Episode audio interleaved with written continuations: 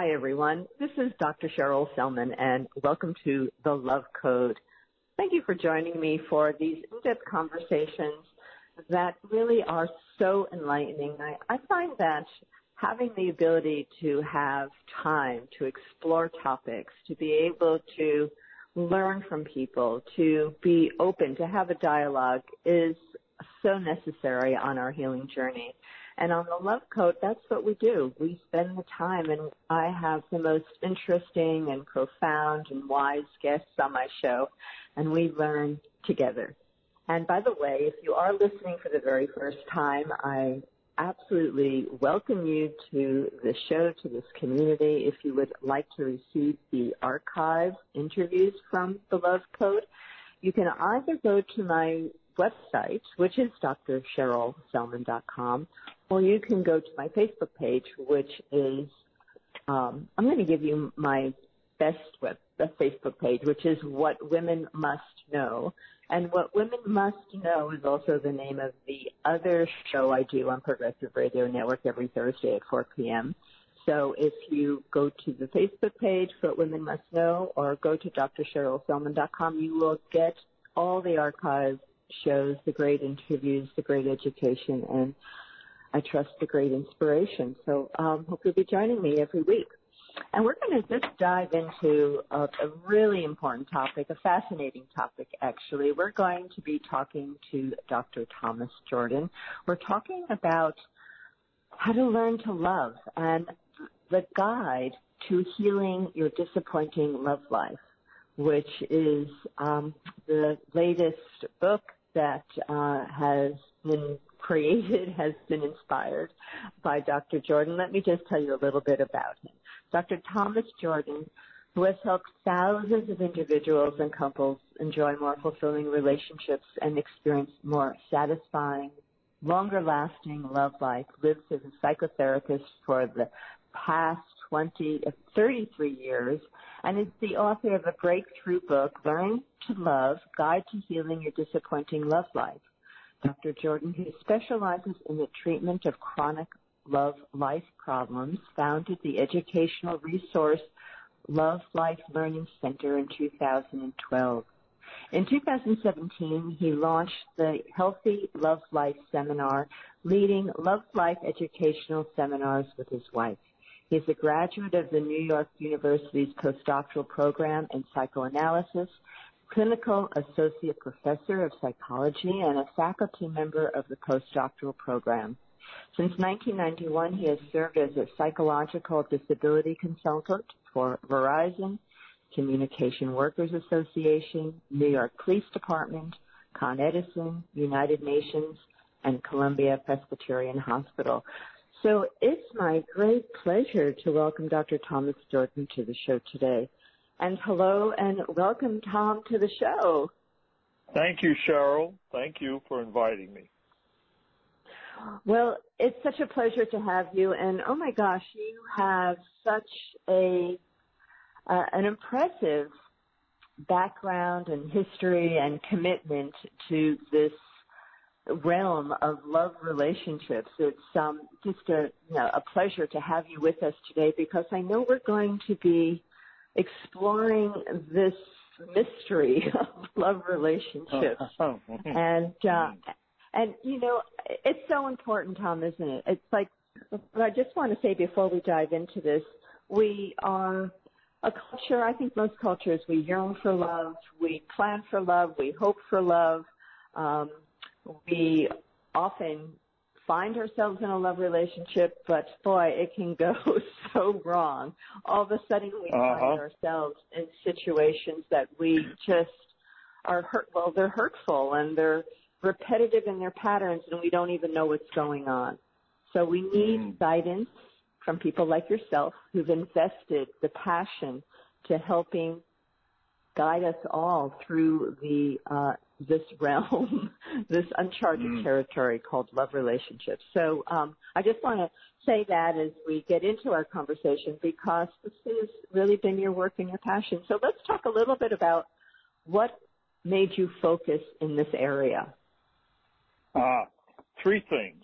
One is uh, seeing patients, quite a few patients over the years, who were presenting with all kinds of love life difficulties that were repetitive.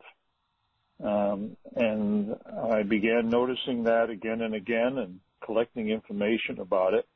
Um, what was also interesting is I made changes in my own love life that mirror some of the things I talk about in the book, Learn to Love, um, uh, where I became aware in my own personal treatment experience that I was repeating certain, uh, I'll call them love life mistakes and uh, very resulting in a disappointing love life as a consequence. So I made some changes with the help of an analyst I was working with at the time that proved quite fruitful. And I met my wife shortly after that, and I've been married for 27 years to my wife Victoria. Um, so I wanted to take some of that experience that I had and distill it into what type of changes were made so that people could read about it perhaps and uh, work at it more in a more focused way. I'm also I've also been very interested in this divorce rate that seems to never go away.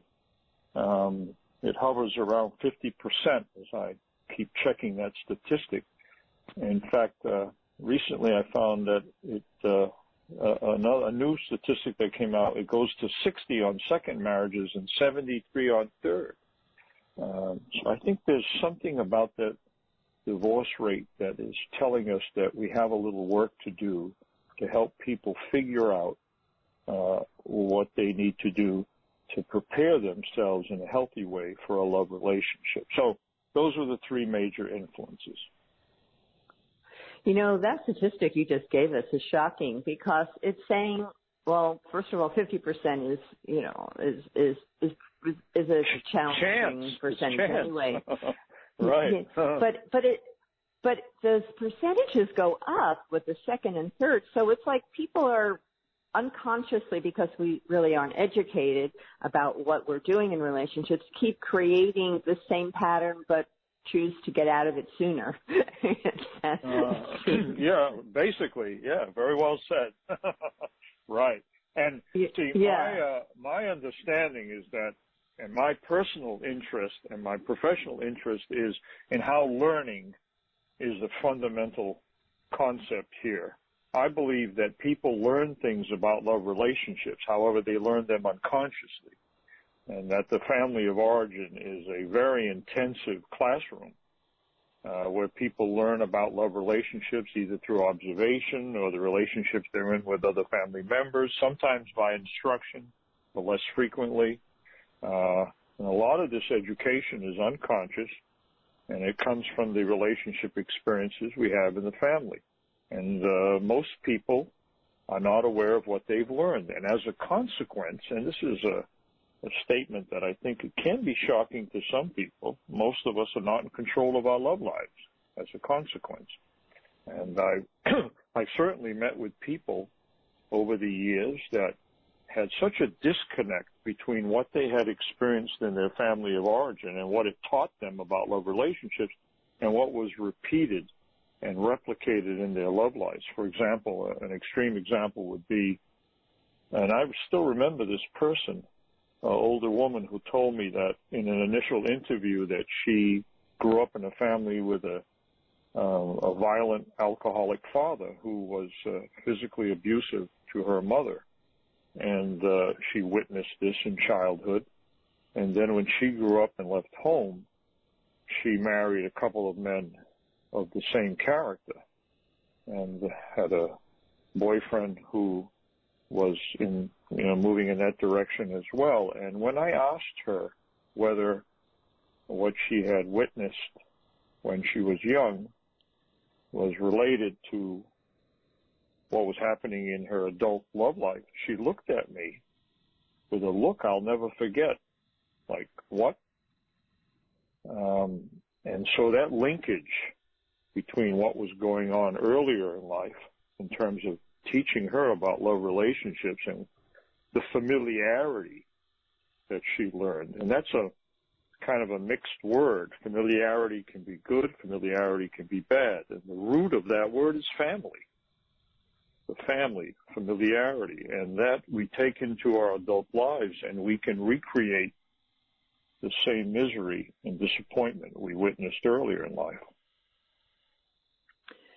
So can we delve into the family of origin uh, area a little bit uh, more? Because uh, in order to understand relationships, love relationships, in order to understand why we have what we have, or why we can't get what we want, or all the all the, the pain and suffering that can go on in a relationship where your needs aren't being met, we need to begin the journey of healing and that heal to, to have what we want in our relationships we must heal the past. We must heal the wounds as i call them.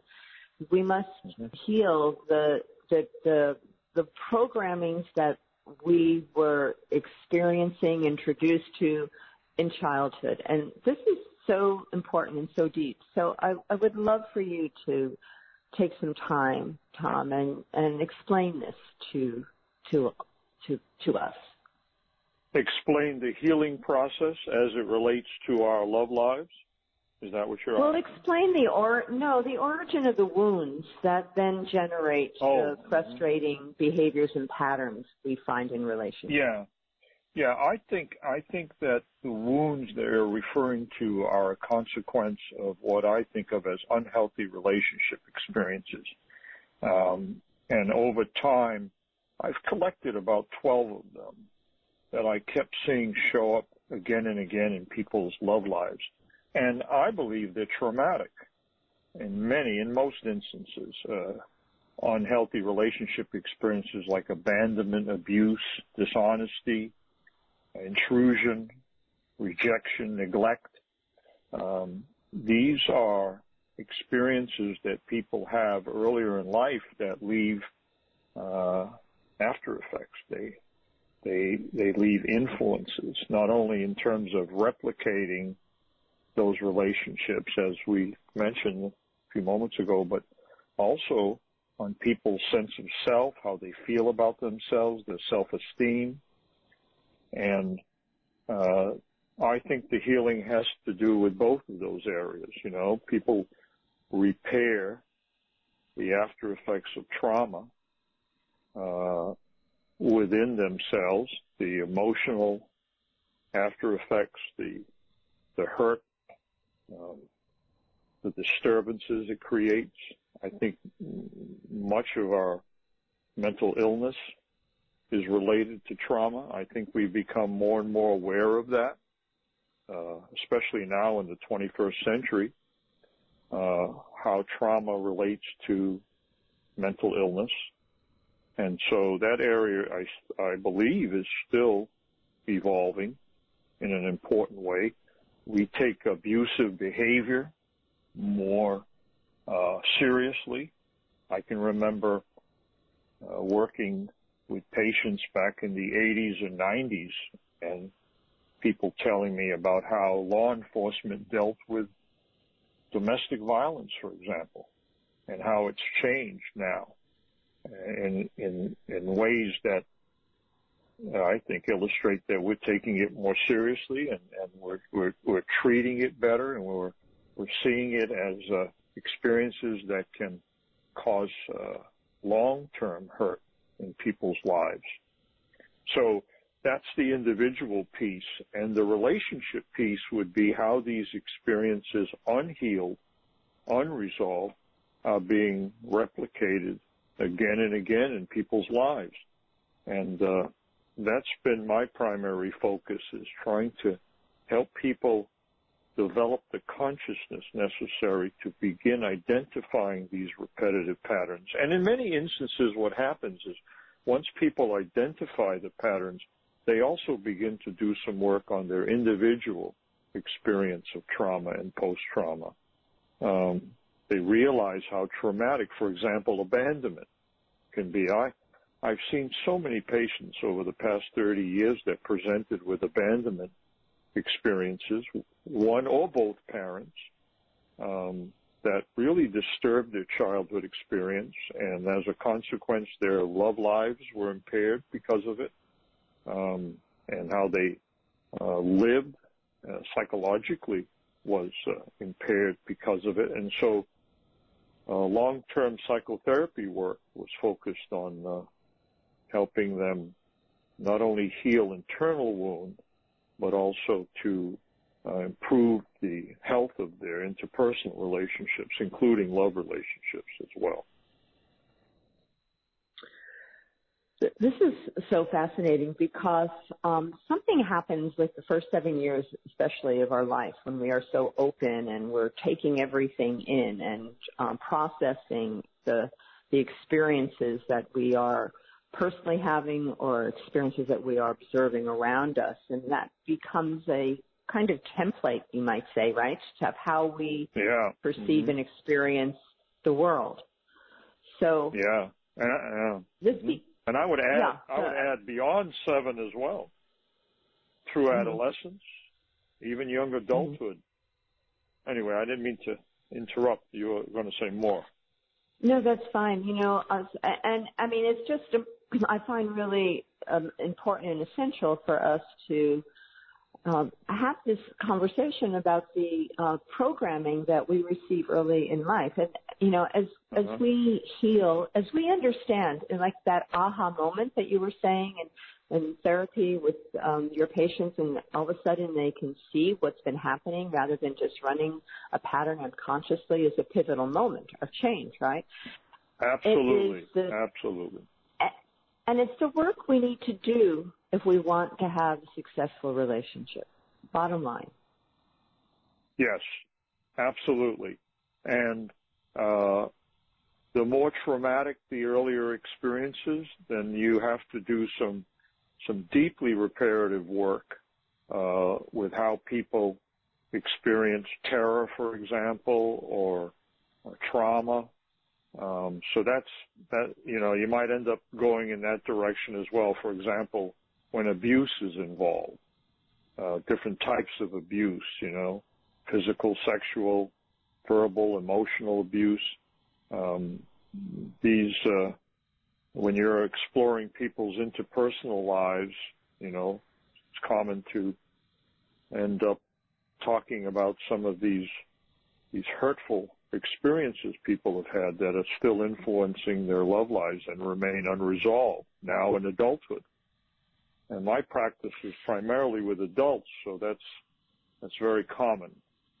Um, people will, in the course of therapy, start talking about something they didn't expect to talk about and really start uh, re-experiencing pieces of that earlier hurt that they had. So you're, you're doing some healing there. And once that's ongoing, people start to look at their relationships and begin to evaluate whether or not the relationships are toxic and how they can set limits or perhaps get out of them. And that's when a person begins the healing process and starts moving toward the possibility of having a healthier love life because their consciousness about how trauma can be replicated in their interpersonal life has become heightened and they're able to begin reflecting on what kind of interpersonal choices they're making and how they're being treated um, in a relationship. And it's always exciting to get to that point with someone um, where people start talking about, oh, okay, Dr. Jordan, I'm going to take you with me on this date. okay. I'm sitting on your shoulder. Hopefully on the angelic side, not on the devil side. But anyway, but uh um, it's uh, it's like you know, like that, and I I kind of love that part of the work because it, it, it people tell me things like you know, all right, this is this is what he or she said, and uh, for example, is is this someone who's capable of having a commitment, or is this someone who's emotionally available? And for example, just to put together an example, if someone has been abandoned or neglected, for example, you know, earlier in life, and they have unconsciously put together a love life with people who were abandoning or maybe even they abandoned or, or they were abandoned or neglected. Um, when they reach the point where they realize that this uh, unhealthy relationship experience has a certain dominance over their love life, they begin to challenge it. And in my book, I write about the unlearning method, which involves three steps. Step one is to identify what the unhealthy relationship experiences are. And it's an important step where people get the consciousness necessary to begin applying the, an unlearning experience. And that comes as a consequence of challenging these learned uh, beliefs and behaviors. Um, and that's a wonderful uh, in, innate capacity that we all possess. When we've learned something that's not working and unhealthy and we become aware of how unhealthy it is, it's possible to set up what I like to think of as a therapeutic uh, challenge inside of ourselves where we, we disrupt that old learned habit or experience and, and we don't let it have the kind of dominance it's had. So you can strengthen that process by strengthening a person's ability to become more and more conscious of it, to understand the unhealthy nature of it, the toxic nature of it. And then the step three would be to, to, to do the opposite. To, if you've had experiences of abandonment, to really understand the importance of commitment and how to tell the difference between people who are emotionally available and those that are not. Um, uh, or, you know, dishonesty to tell the difference between, you know, people who are honest and people who are not. And it's so, it's so fascinating that over the years I've experienced uh, patients doing that work where they develop a sensitivity and I think it's consciousness based. I'm, I'm big into consciousness. I think that's one of our greatest assets. Consciousness and learning. Learning is such a user friendly concept and when it's coupled with consciousness, it's really get a lot of mileage out of that because people can really use it. You know, use it and get into the details of it. They use that consciousness to think about the interactions they're having with people. They understand the importance of making sure these unhealthy relationship experiences are no longer dominating their love lives. You know, I I grew up in a home with a uh, a, a mother and father who taught me certain things about love relationships that didn't work for me, and I didn't know at the time. And so, as a consequence, my love life had a lot of uh, uh, dependency and control and self-centeredness in it. I I found partners with that, uh, those three features over and over again. Features that my mother taught me were what you'd find in an eligible woman. Basically, that's uh, that was the lesson that I learned, and I, I I I did the familiar. I found that over and over again, and had a slew of disappointments in my love life. And when I learned that you know, that wasn't healthy. I took a break for a while. I didn't have a sister. I never had a sister. I had three brothers. So I I I found some very. It's kind of interesting how this happened. I found some very um, great people to female women to make best friends, and I I think it was like a little internship. I I learned uh, that women could be independent, not controlling, and intimate. The opposite of self-centered, in my view. And so I, that went on for a, a number of years uh, about five as I look back. And and it was funny that when those relationships started to break up and circumstances changed, Victoria showed up, an independent, not controlling, intimate woman.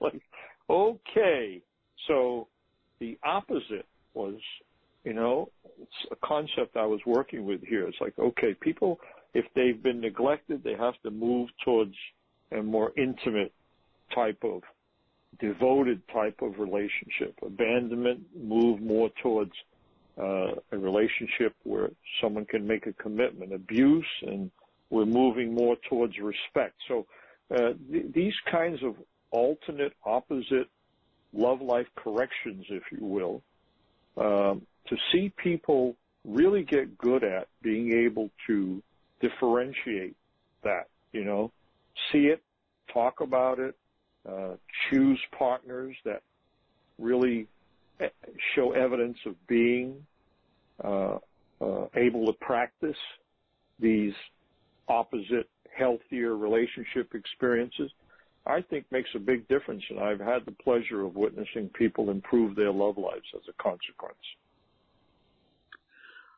And yes, it's such a such an honor to be part of that. And I I um I, I thank you for sharing your story and your journey of um, doing the healing work. And by the way, congratulations. You know, you, you yeah. the awareness, right? And then you found, and you and and as the healing, you know, I know you were dedicated to your healing, and then the fruits of your labors paid off, right? And you found.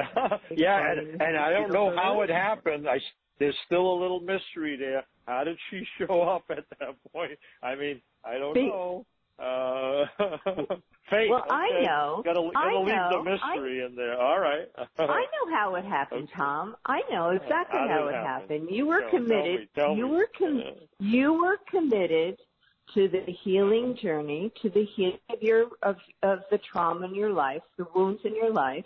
You committed to the work. You did that work, you know, religiously. I know you you worked with your mentor, and out of that commitment, you healed.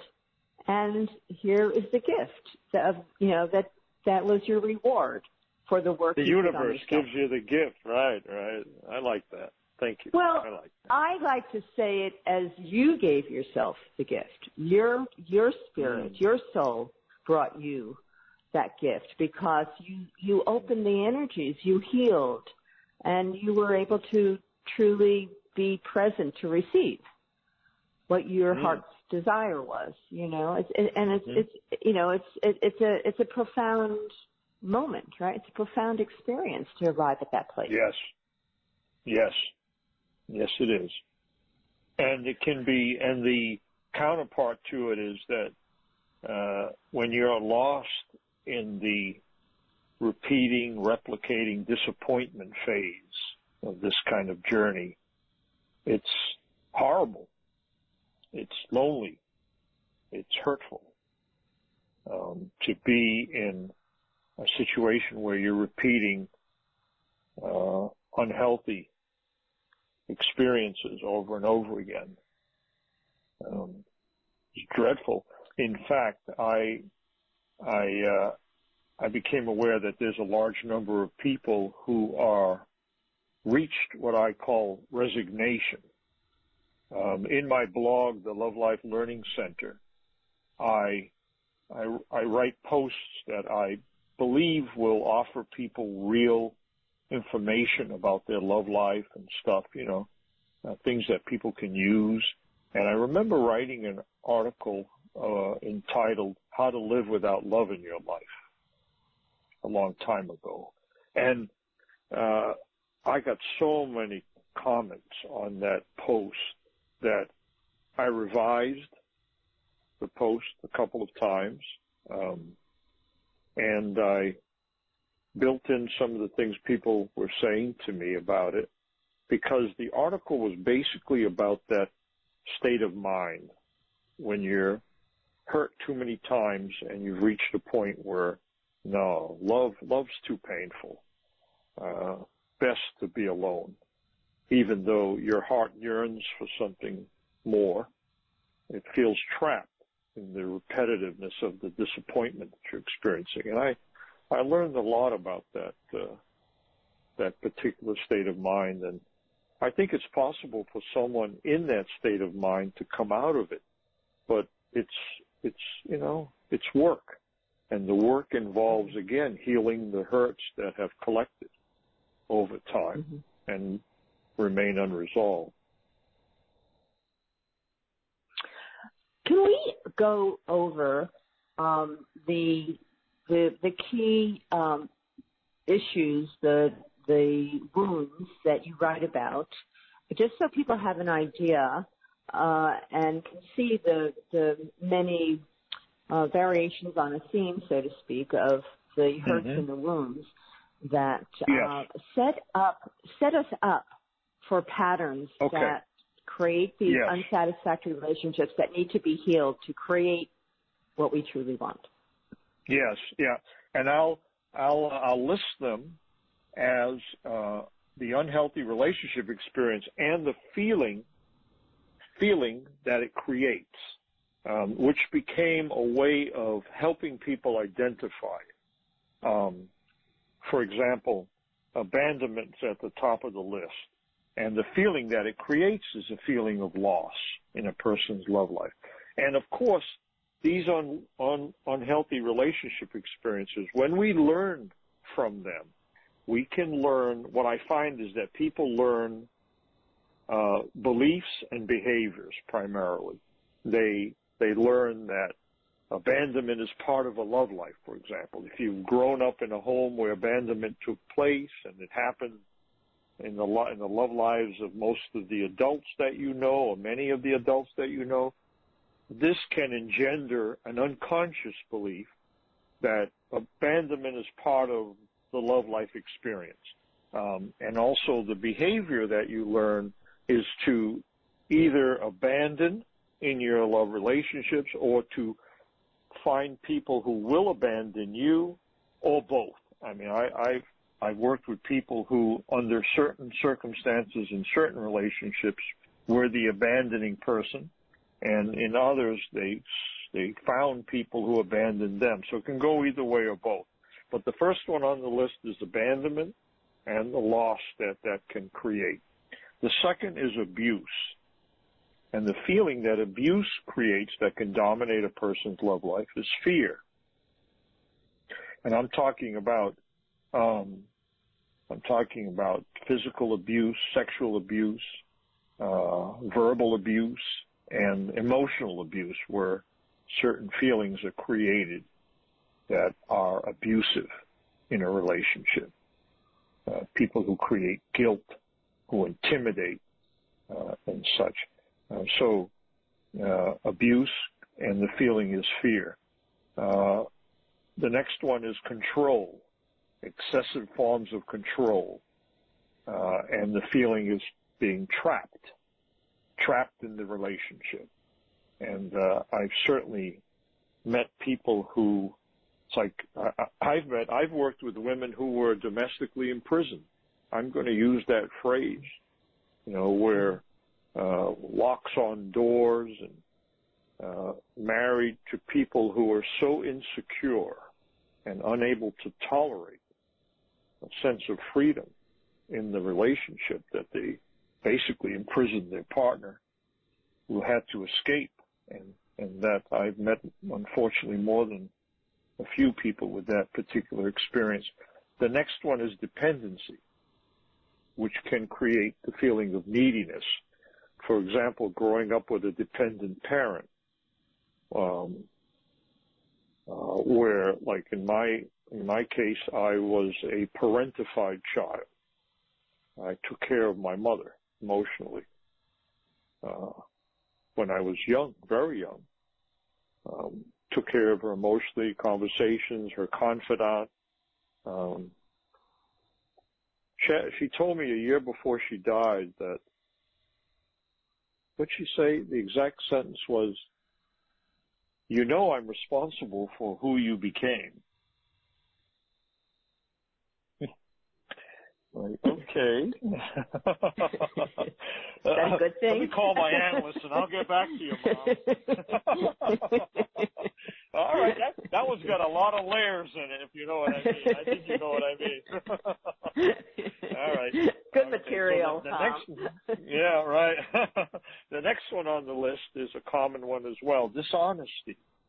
And uh, unfortunately, people encounter that quite a bit in uh, in love life uh, stresses. Um, and the feeling that dishonesty creates, obviously, is deception. Feeling deceived. Um, people who uh, cheat, infidelity. This is a common form of dishonesty. Uh, living double lives in a relationship. Uh, triangle relationships, which is another I, I wrote a post about triangle relationships uh, that got quite a onslaught of commentary. The title was "I Love a Married Woman."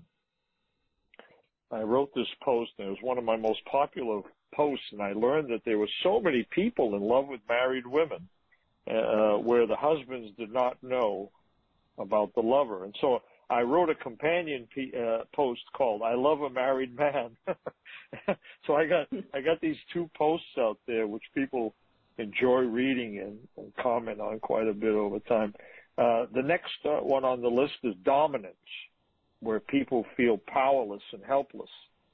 Uh, dominance in the relationship, uh, and that can be a source of uh, of, uh, of pain and hurt. Uh, the next one is exploitation, where people feel used uh, in a love relationship because of uh, exploitation that was experienced early in life, where children, adolescents, um, are used in one way or another by family members. Um, the next one is intrusion, um, which creates the feeling of violation, to be violated. Um, the next one is mistrust, uh, being exposed to mistrust when you're younger, and as a consequence, the feeling of being untrustworthy. The next one is a, a very important one, neglect, which we're we've recognized, and I, have noticed that in the DSM-5, our diagnostic Bible, neglect finally made it uh, hmm. in recent years, which is good, and I'm hoping that these interpersonal traumas uh, become even more prominent. Um, and uh, the next one is rejection, where people feel rejected. And the last one, uh, I've cited 11. This is the 12th one. Self-centeredness. Uh, another word for narcissism, uh, where the feeling is insignificance. Feeling insignificant. Um, and and what's and I, if I may, I, I'd, I'd like to I'd like to point out their opposites, if I could take a moment, because that might mm-hmm. might yeah. really complete the list in a certain way. Um, uh, once these unhealthy relationship experiences are understood to exist in a person's love life and the feelings I cited are ways in which they can be um, identified um, because these feelings become so repetitive and so common in a person's love life. Um, as they move through the unlearning method and they begin to challenge the prominence of these unhealthy relationship experiences, uh, you reach a point where something new is possible. And so the opposites are a good way to structure that newness in your mind. You know, the opposite of abandonment would be commitment. People who can make a commitment. People who are emotionally available for commitment would be a way to think about the healthy relationship experience, the opposite of this unhealthy relationship experience of abandonment. Uh, the opposite of abuse is respect. The opposite of control is freedom. The opposite of dependency is independence. Dishonesty is honesty. Dominance would be equality in a love relationship between partners, which is very important. Uh, the opposite of exploitation, I chose the word consideration. Consideration is, I chose the word consideration because you're not using somebody, you're considering who they are, what they need, what's good for them.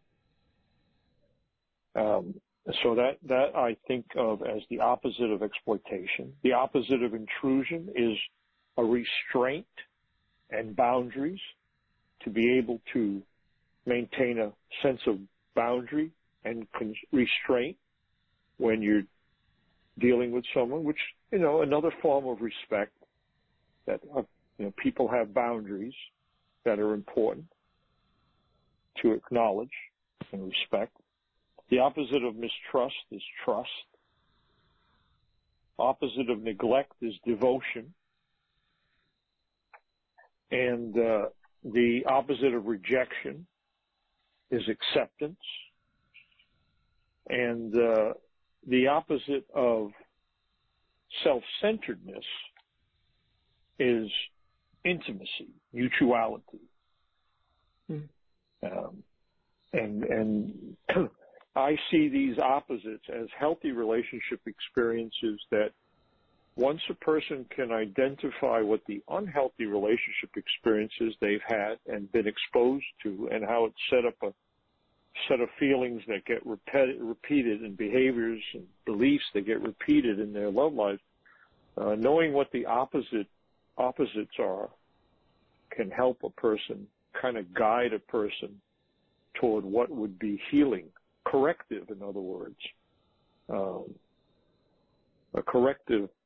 Uh, as a psychotherapist, you know about all the controversy over the phrase corrective emotional experience we've had in our profession. Well, I I resurrected that phrase a little bit in recent years for myself in my research, and I I think that you know the, the big criticism about corrective emotional experience in psychotherapy was that you know therapists would uh, would kind of manipulate the therapy process by creating these uh, make believe experiences. So I, I acknowledge that, but I think there's other ways in which corrective experiences can come into people's lives. I think we have, for example, we have the ability to create corrective experiences in our own lives.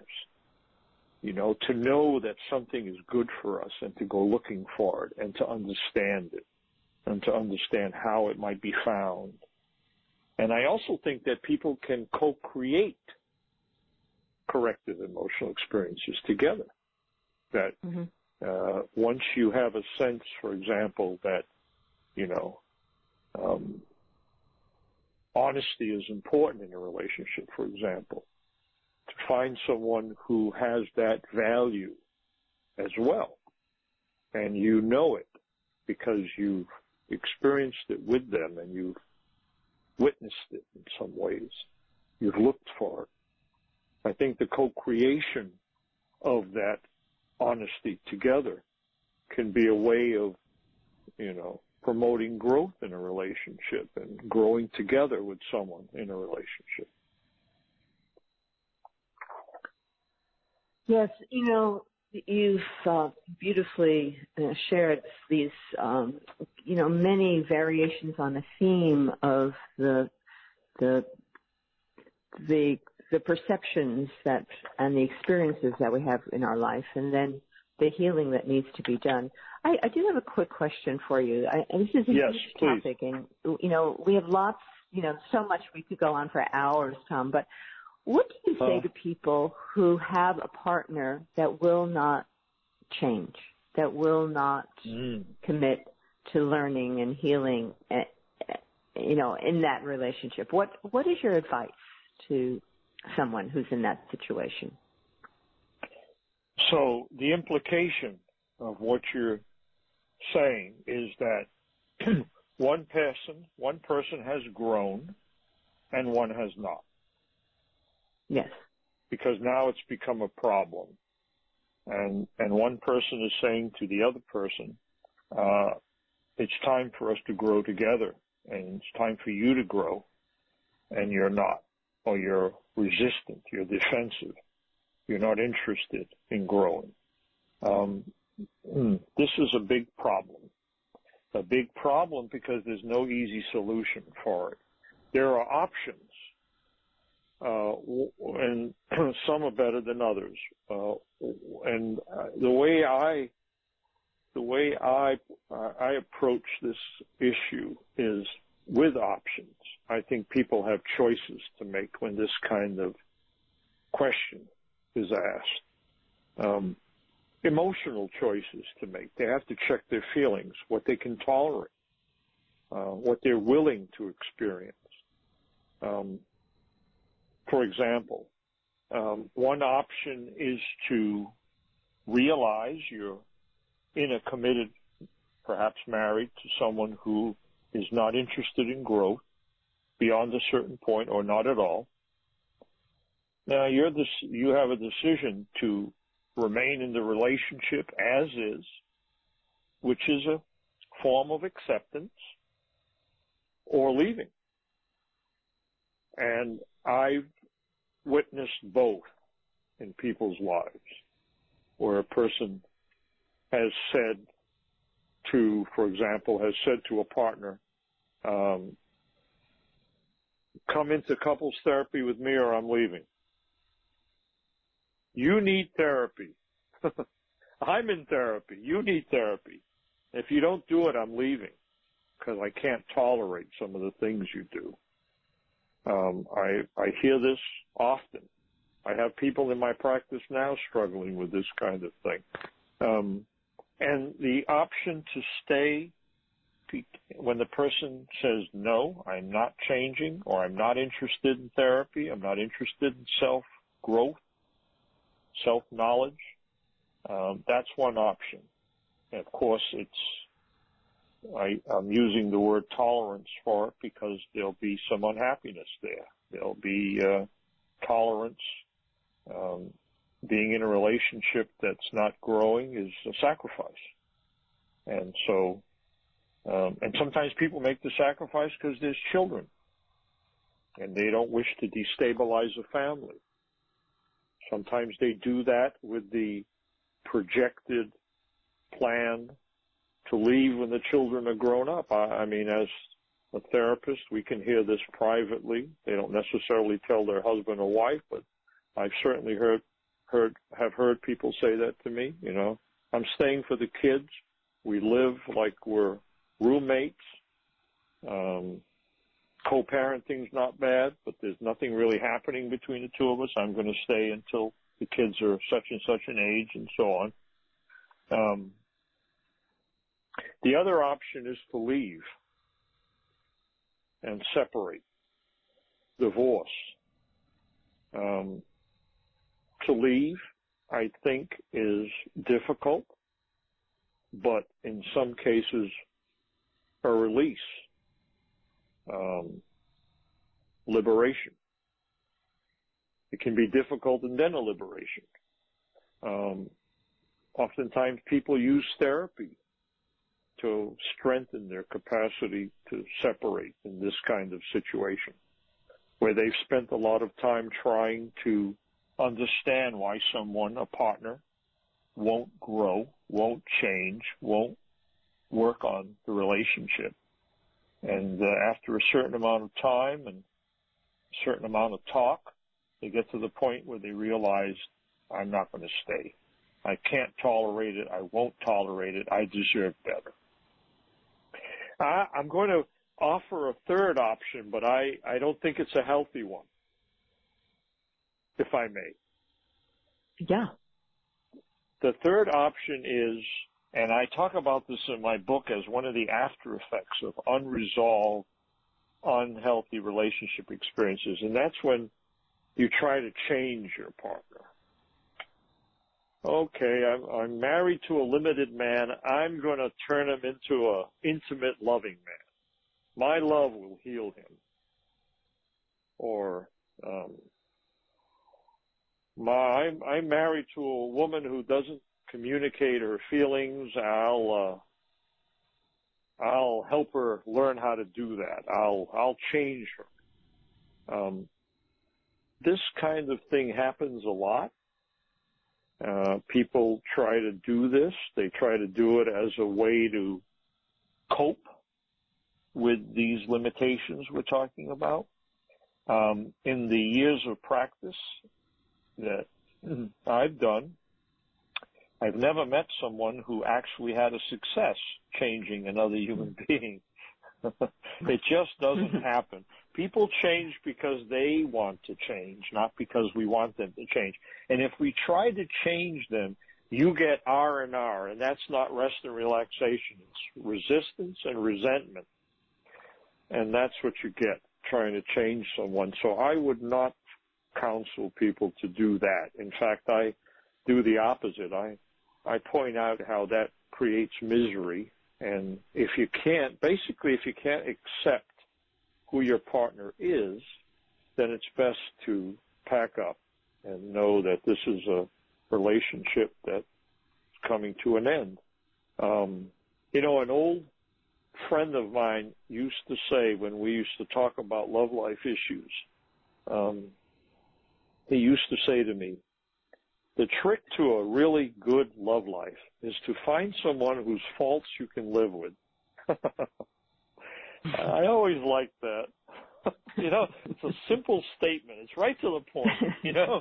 That's it, you know. I can live with your faults. That's it. I don't have to struggle to change you and so on. So I can rest and relax, let my hair down and enjoy the ride. Well, it really is an impossible task to change somebody, so that option really doesn't work well. no, not at all. There's frustration. But too many people right? try. Too many people try. you know, people try because we think that the solution is outside of ourselves. Mm. And therefore we're always trying to externalize where the problem lies, right?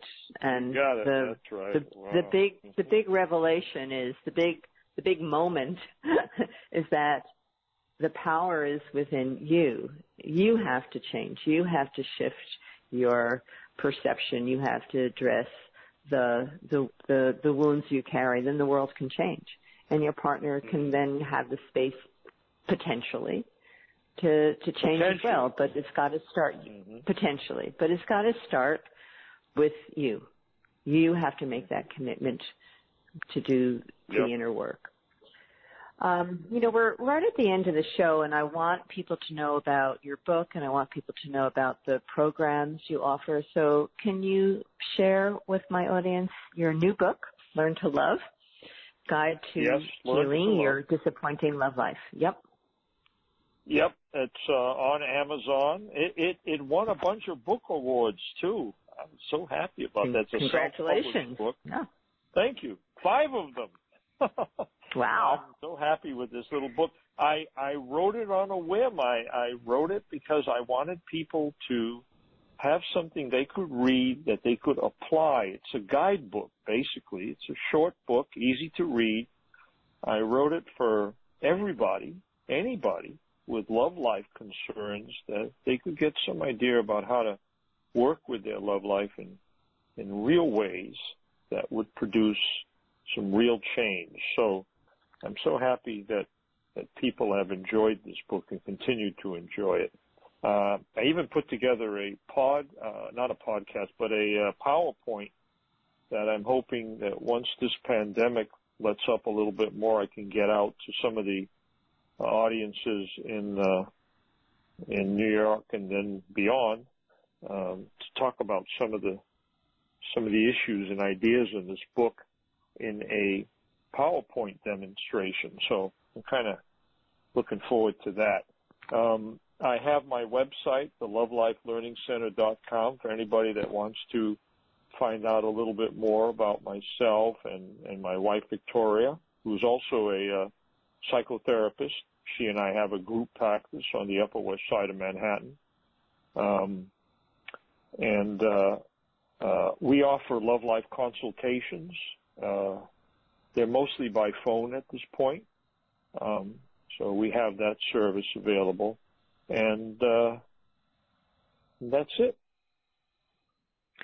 Well, oh, also, I, am talking. My, my my regular practice, of course. I mean, I'm a clinical psychologist and a psychoanalyst, and so I, I, I see patients in in that way as you know as patients of psychotherapy and psychoanalysis. But uh, love life consultations are more for this specialty that I'm interested in as well.